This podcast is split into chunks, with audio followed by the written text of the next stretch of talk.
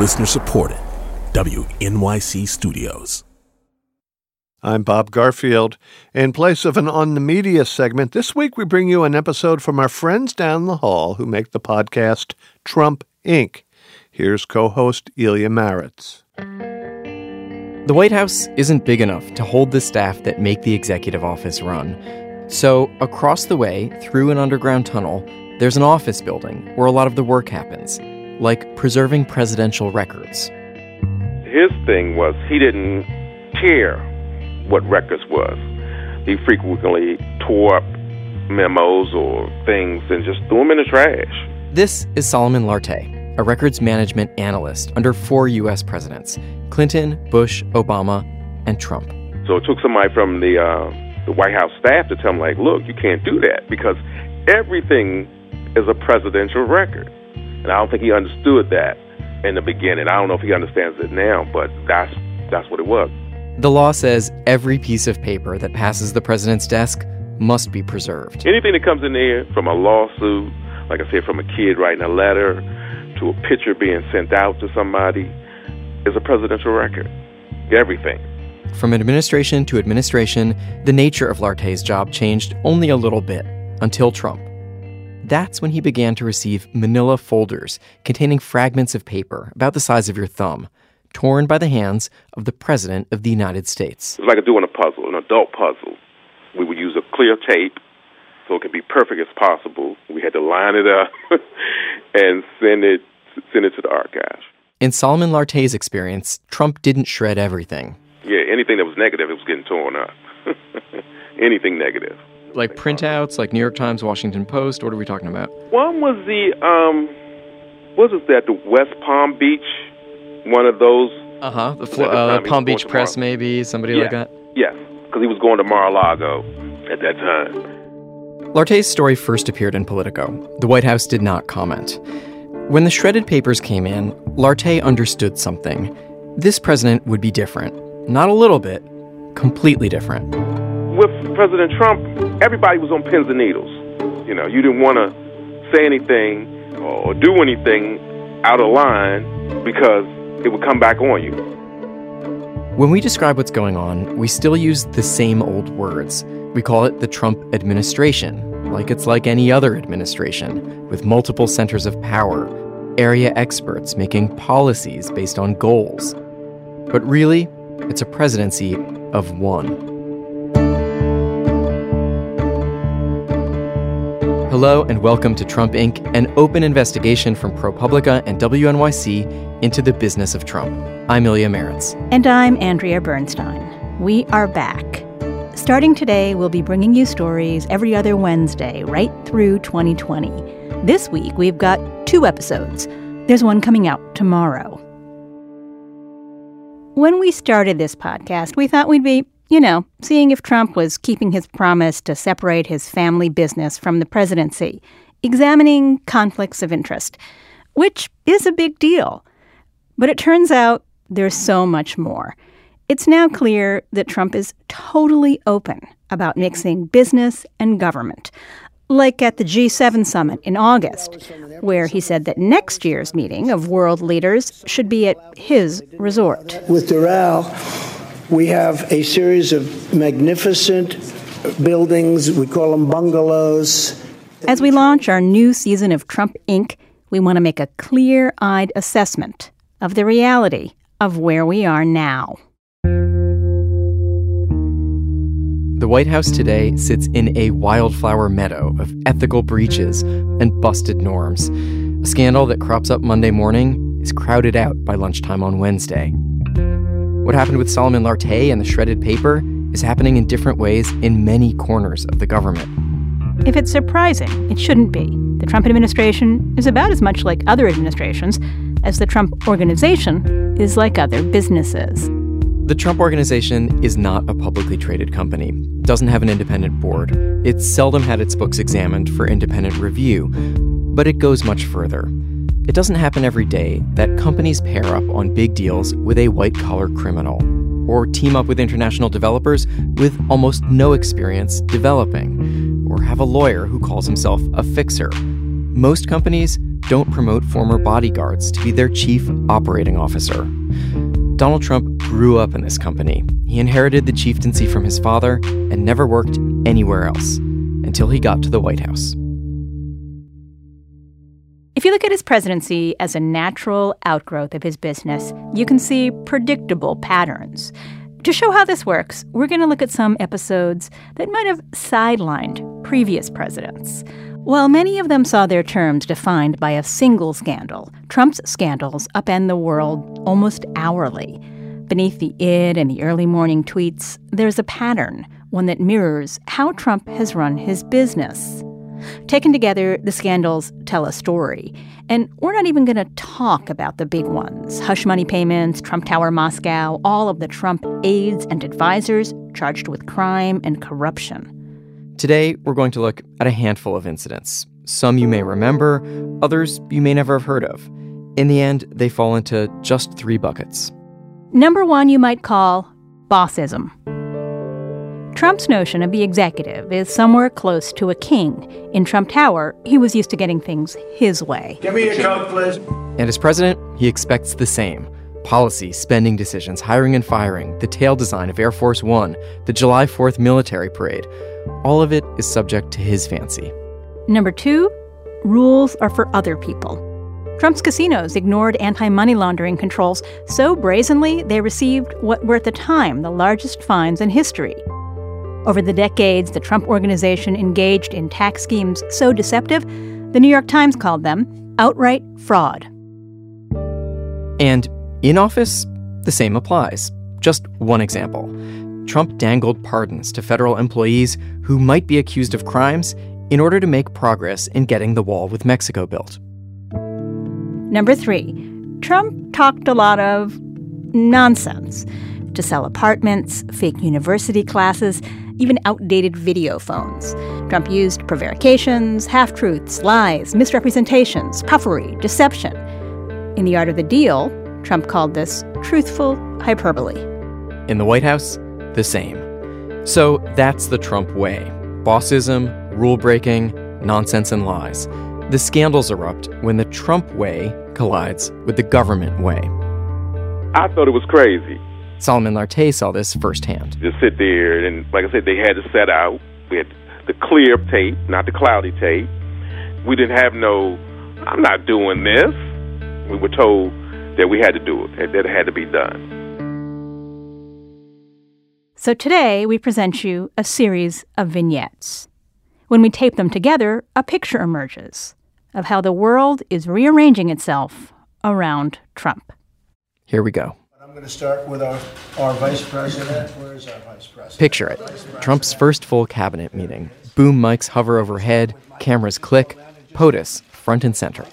Thank you, Mr. President, and uh, just the greatest privilege of my life. Here it is, the Trump team assembled for the very first time. Like any televised cabinet meeting, it's theater. Today's script includes lots of elaborate deference. And it's able to serve you in that regard. You set the exact right message, and it's being responded. The response is fabulous around the country. You're right, Jeff. Thank you very much.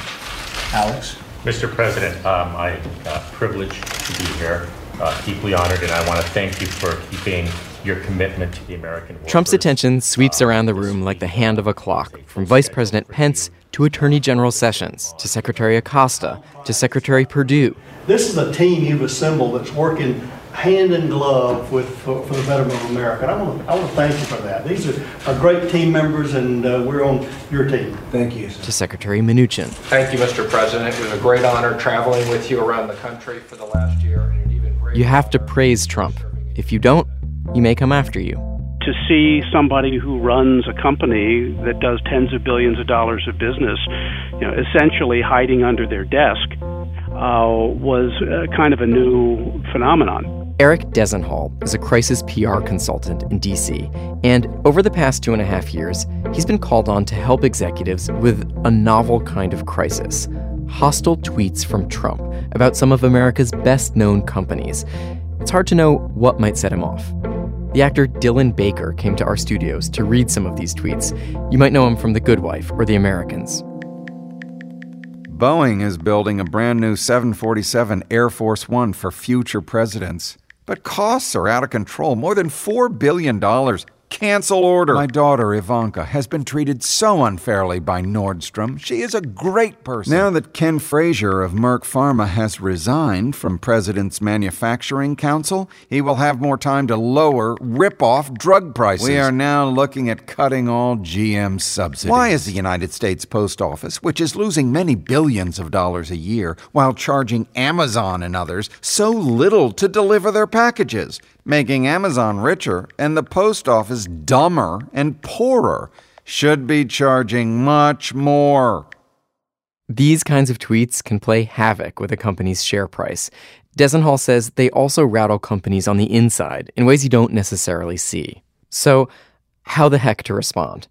Dezenhall says it's simple kiss up.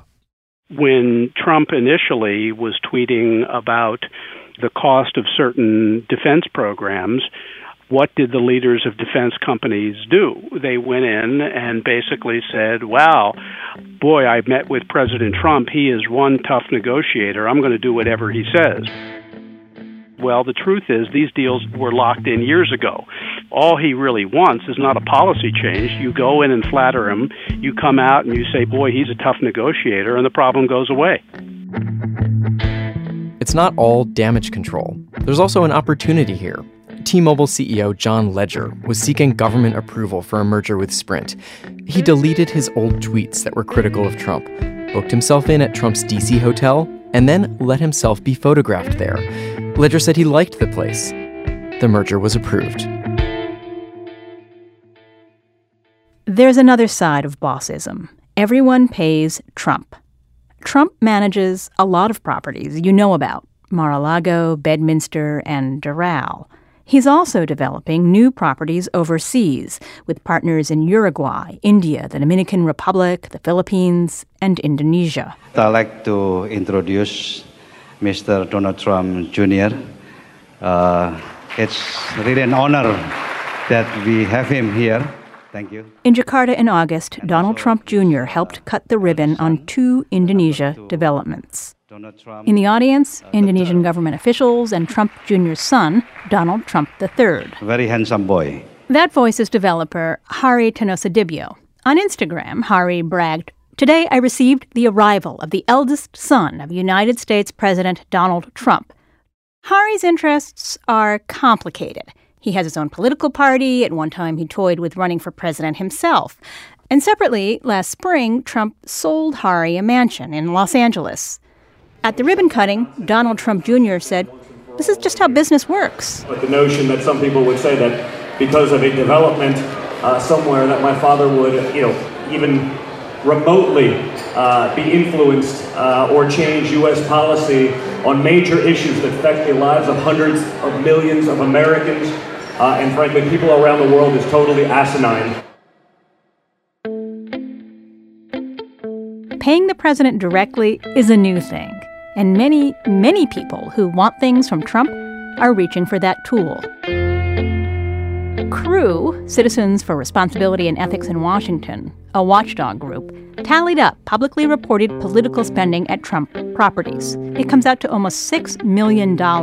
More than 90 members of Congress have been patrons, so have campaigns and interest groups.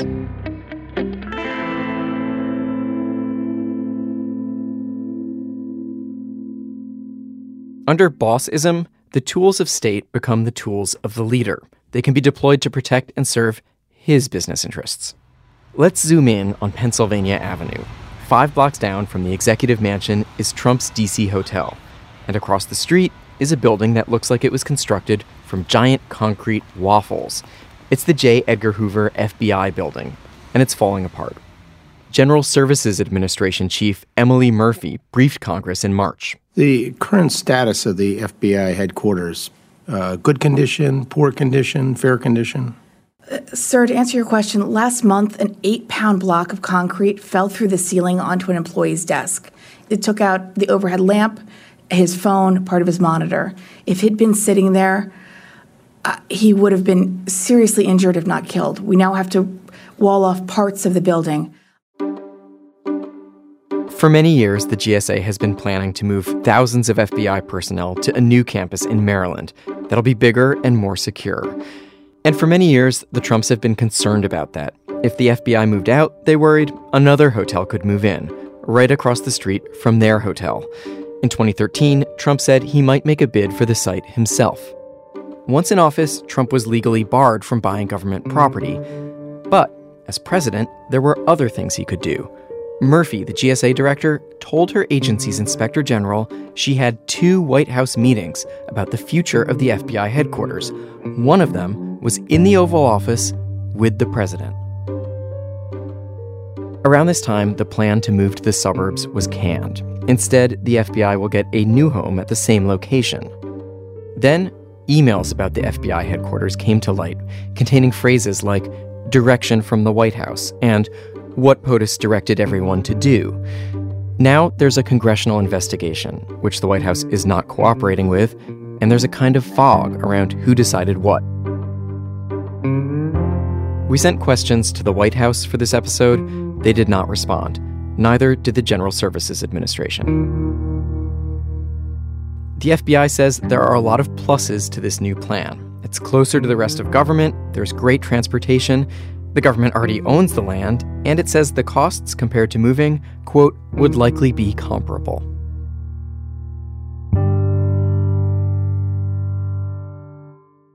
A final facet of bossism the boss doesn't pay full price.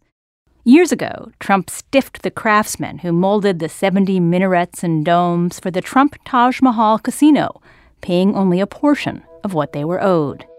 Michael Cohen told Congress when he worked for the Trump Organization, it was his job to get contractors to accept less money. It wasn't about making a good deal, it was really lowballing it. He wanted to almost technically get it for free. Trump brings this approach to his campaign, too. Trump Inc. producer Catherine Sullivan looked into one way Trump does this. Trump was in Arizona last fall. Over 6,000 supporters lined up, some arriving at dawn, at the Phoenix Mesa Gateway Airport. Arrive, a line to get into the venue is starting to form. People were allowed to. Police patrolled the crowd on horseback and bicycle. My name is Scott Butler. I'm a deputy city manager for the city of Mesa. Scott Butler wasn't at the rally, but he's been dealing with the aftermath. He said that this rally wasn't a normal political event for Mesa. Because it was Trump, the police department had to take extra security measures to handle the crowd and keep protesters and supporters safe.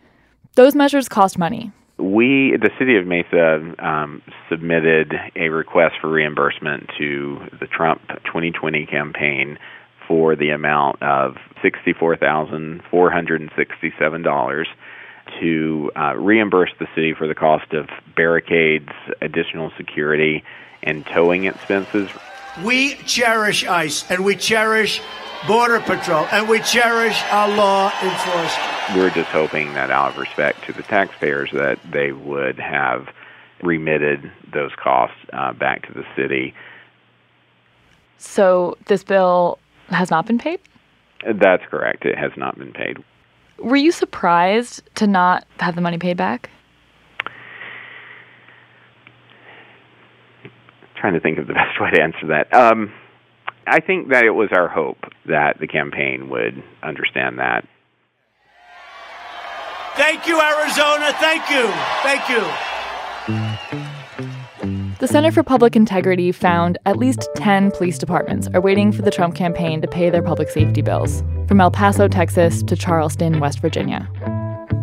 The Trump campaign did not respond to our request for comment. One bill the Trump campaign has paid their rented space in Trump Tower. We'll be right back.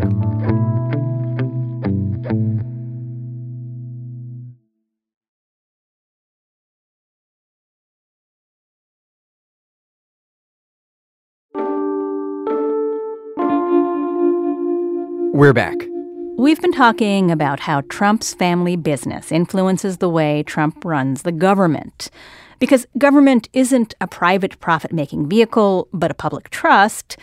When Trump's way of doing things is imposed on the government, scandal erupts. Today, we're looking at a small selection of scandals. Before we go further, I think we need to define the word scandal. I found a definition that I like from about 20 years ago when Bill Clinton was in the middle of his own scandal over an affair with a White House intern, which he lied about. At that time, a British sociologist named John B. Thompson came up with a definition of political scandal. It has five parts. Okay, let's hear them. So, part one the behavior violates values, norms, or morals. True for Trump? Yes.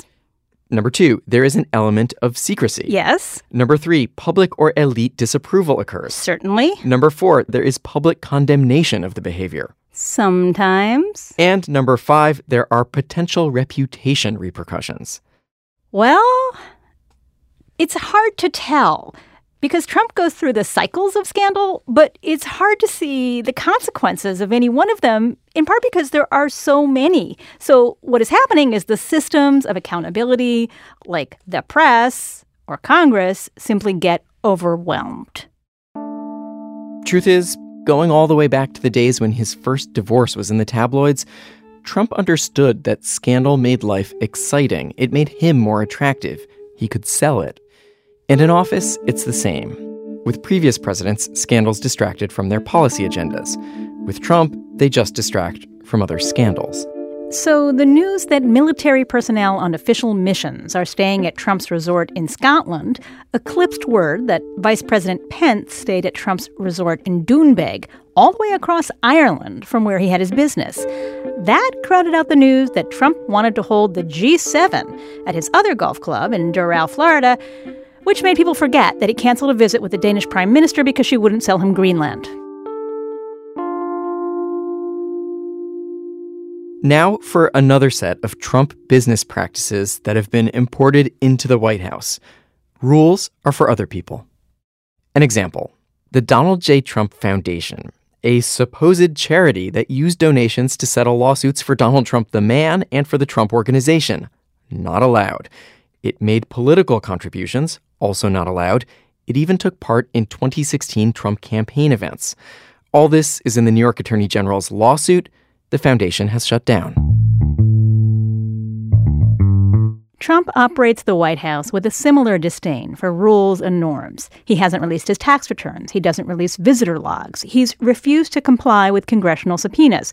He sued his bank and his accountant to keep them from releasing information.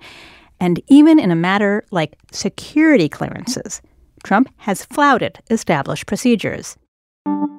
Ivanka Trump was asked about this by ABC's Abby Huntsman. There are a lot of investigations going on, as you know. Democrats um, launching new ones this week.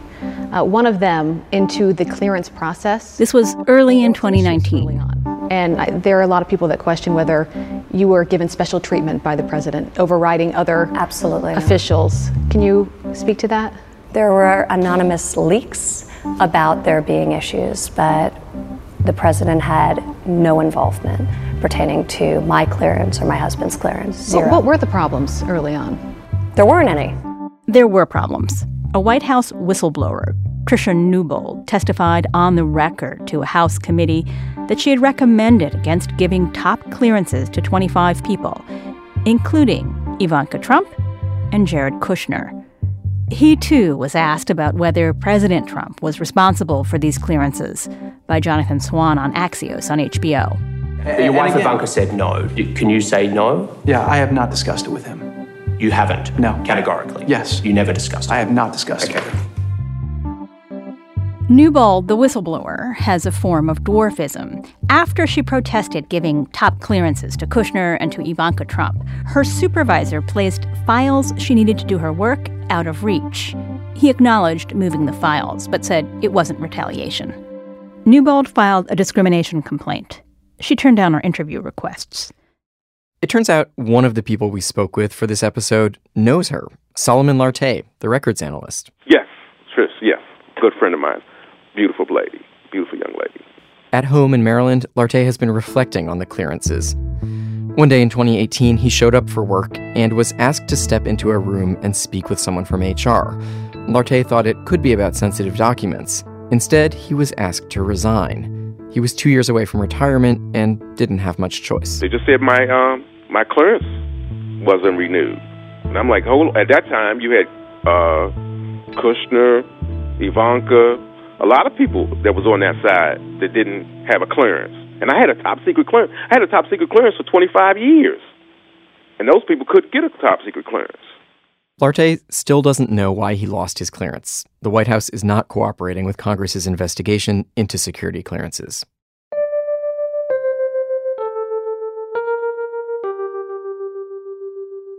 Next, rules are for other people, like the people who serve you drinks.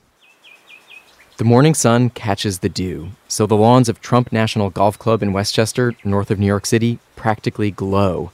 It's the early 20 teens, and word just went out that Donald Trump, the owner and star of The Apprentice, is on his way to the club.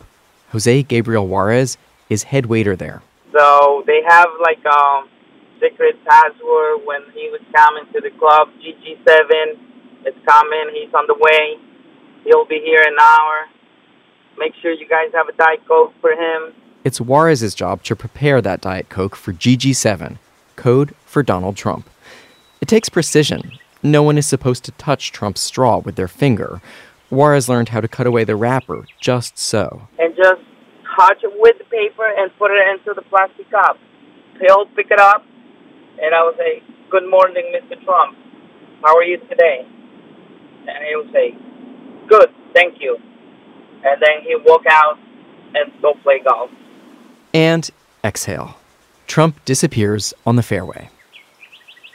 Last year, with Trump in the White House, Juarez quit his job. He's not legal to work in the United States. He got the job using falsified documents. And after all the things President Trump said about Mexicans and illegal immigrants stealing jobs, he figured it was only a matter of time before he'd be fired. Juarez says he was forced to work long hours at low pay precisely because his managers understood his status would keep him from protesting. When the Washington Post first reported on Juarez, the Trump organization said it, quote, has extensive policies and procedures in place to ensure compliance with all wage and hour laws. This spring, following the Post's reporting, the Trump organization did fire lots of undocumented workers. The Trump organization did not answer our questions about its employment practices. Juarez is looking for work.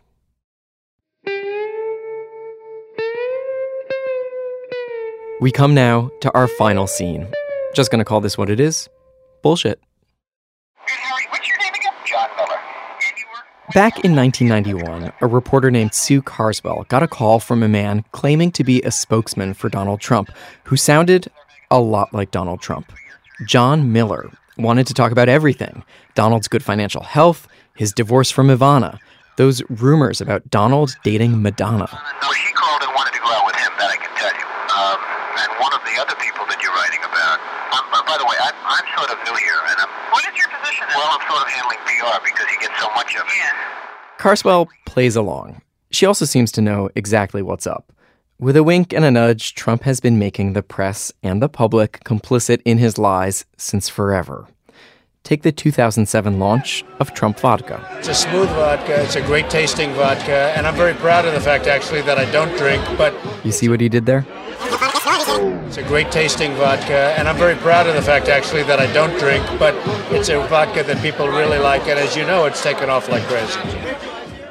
The only place Trump vodka took off was Israel, where it was marketed as kosher for Passover. An investigation by the Jerusalem Post found some Trump vodka was not kosher.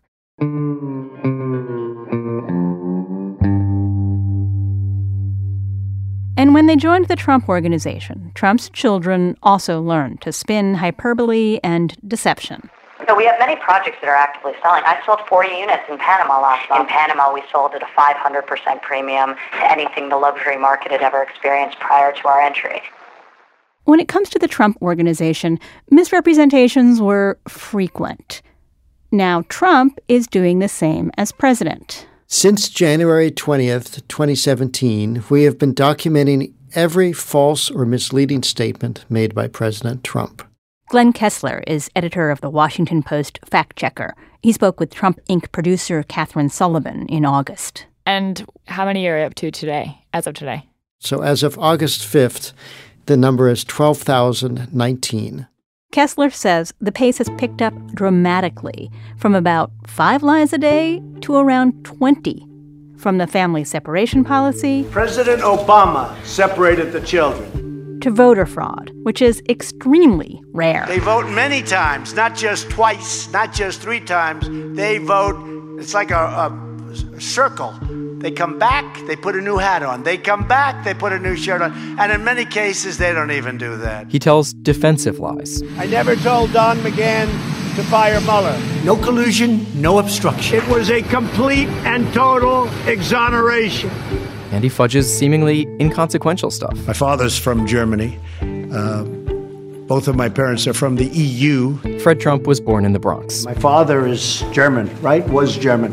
And uh, born in a, a very wonderful place in Germany. So I have a. It used to be one lie could badly hurt a president. Trump repeats his lies like it's a dare. U.S. Steel just announced they're expanding or building six new facilities. They're opening up seven other plants. U.S. Steel is opening up a minimum of eight plants. U.S. Steel's building eight or nine plants. They're expanding plants. Not true. Glenn Kessler noticed that Trump seems to talk even more bullshit when there's a friendly audience. The Post tallied up all of the factual claims in two of Trump's rallies. They found that 70 to 75% of them were not true. Here Trump is at a Republican dinner. They want to knock down all buildings in Manhattan and rebuild them without windows. You know about that, right? Let's rebuild them. Glass is no good. We don't want windows.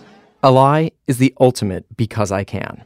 Every time a liar lies, they make a claim on other people's reality. When Trump said last year there were Middle Eastern terrorists among the migrant caravan in Mexico, Vice President Pence and Secretary of State Pompeo offered deceptive statements to support that idea. It's inconceivable that uh, there are not uh, uh, people of Middle Eastern descent in a crowd of more than 7,000 people advancing toward our border. They had no evidence. Recently, we were treated to the spectacle of the National Atmospheric and Oceanic Administration, or NOAA, rebuking its own National Weather Service office in Alabama for a tweet that contradicted the president, who erroneously said a tropical storm was heading for Alabama. Then it emerged that the Commerce Secretary, Wilbur Ross, had rebuked the scientists at NOAA, which is part of his department, for contradicting Trump. Then it came out that the order to do all of this came from the White House itself, from interim chief of staff Mick Mulvaney. When we started our line of reporting after Trump became president, we honestly did not know how things were going to work out. It seemed that Trump might actually care about public opinion and follow some rules. That turned out not to be the case. His family business has become all of our business. Now, all of us live in Trump Inc. Help us report on this. By now, you must know that we love tips. So go to TrumpIncPodcast.org to find out how to securely share information. And while you're there, sign up for our excellent newsletter. Trump Inc. is back with a new schedule. Check your podcast feeds every other Wednesday. Rate and review us. Tell all your friends. And to celebrate our return, we're sharing one more story with you tomorrow how a no name web designer from Texas rocketed to the top echelons of Trump world. It said, um, Donald Trump's thinking about running for president. We need a website in two days. So I wrote back. I said, Yeah, I'll do it for $1,500. The business of being Brad Parscale. This episode was produced by Katherine Sullivan and Alice Wilder. Meg Cramer is the executive producer of Trump Inc. The editors are Eric Umansky, Nick Varchaver, and Robin Fields. The technical director is Bill Moss. Additional engineering from Jared Paul. Thanks this episode to Annabelle Romero, Ryan Balanji, Mark Zaid, Dylan Baker, Brooke Gladstone, Kim Nowacki, and NPR. Emily Botein is Vice President for Original Programming at WNYC. Stephen Engelberg is the Editor in Chief of ProPublica. Original music by Hannis Brown.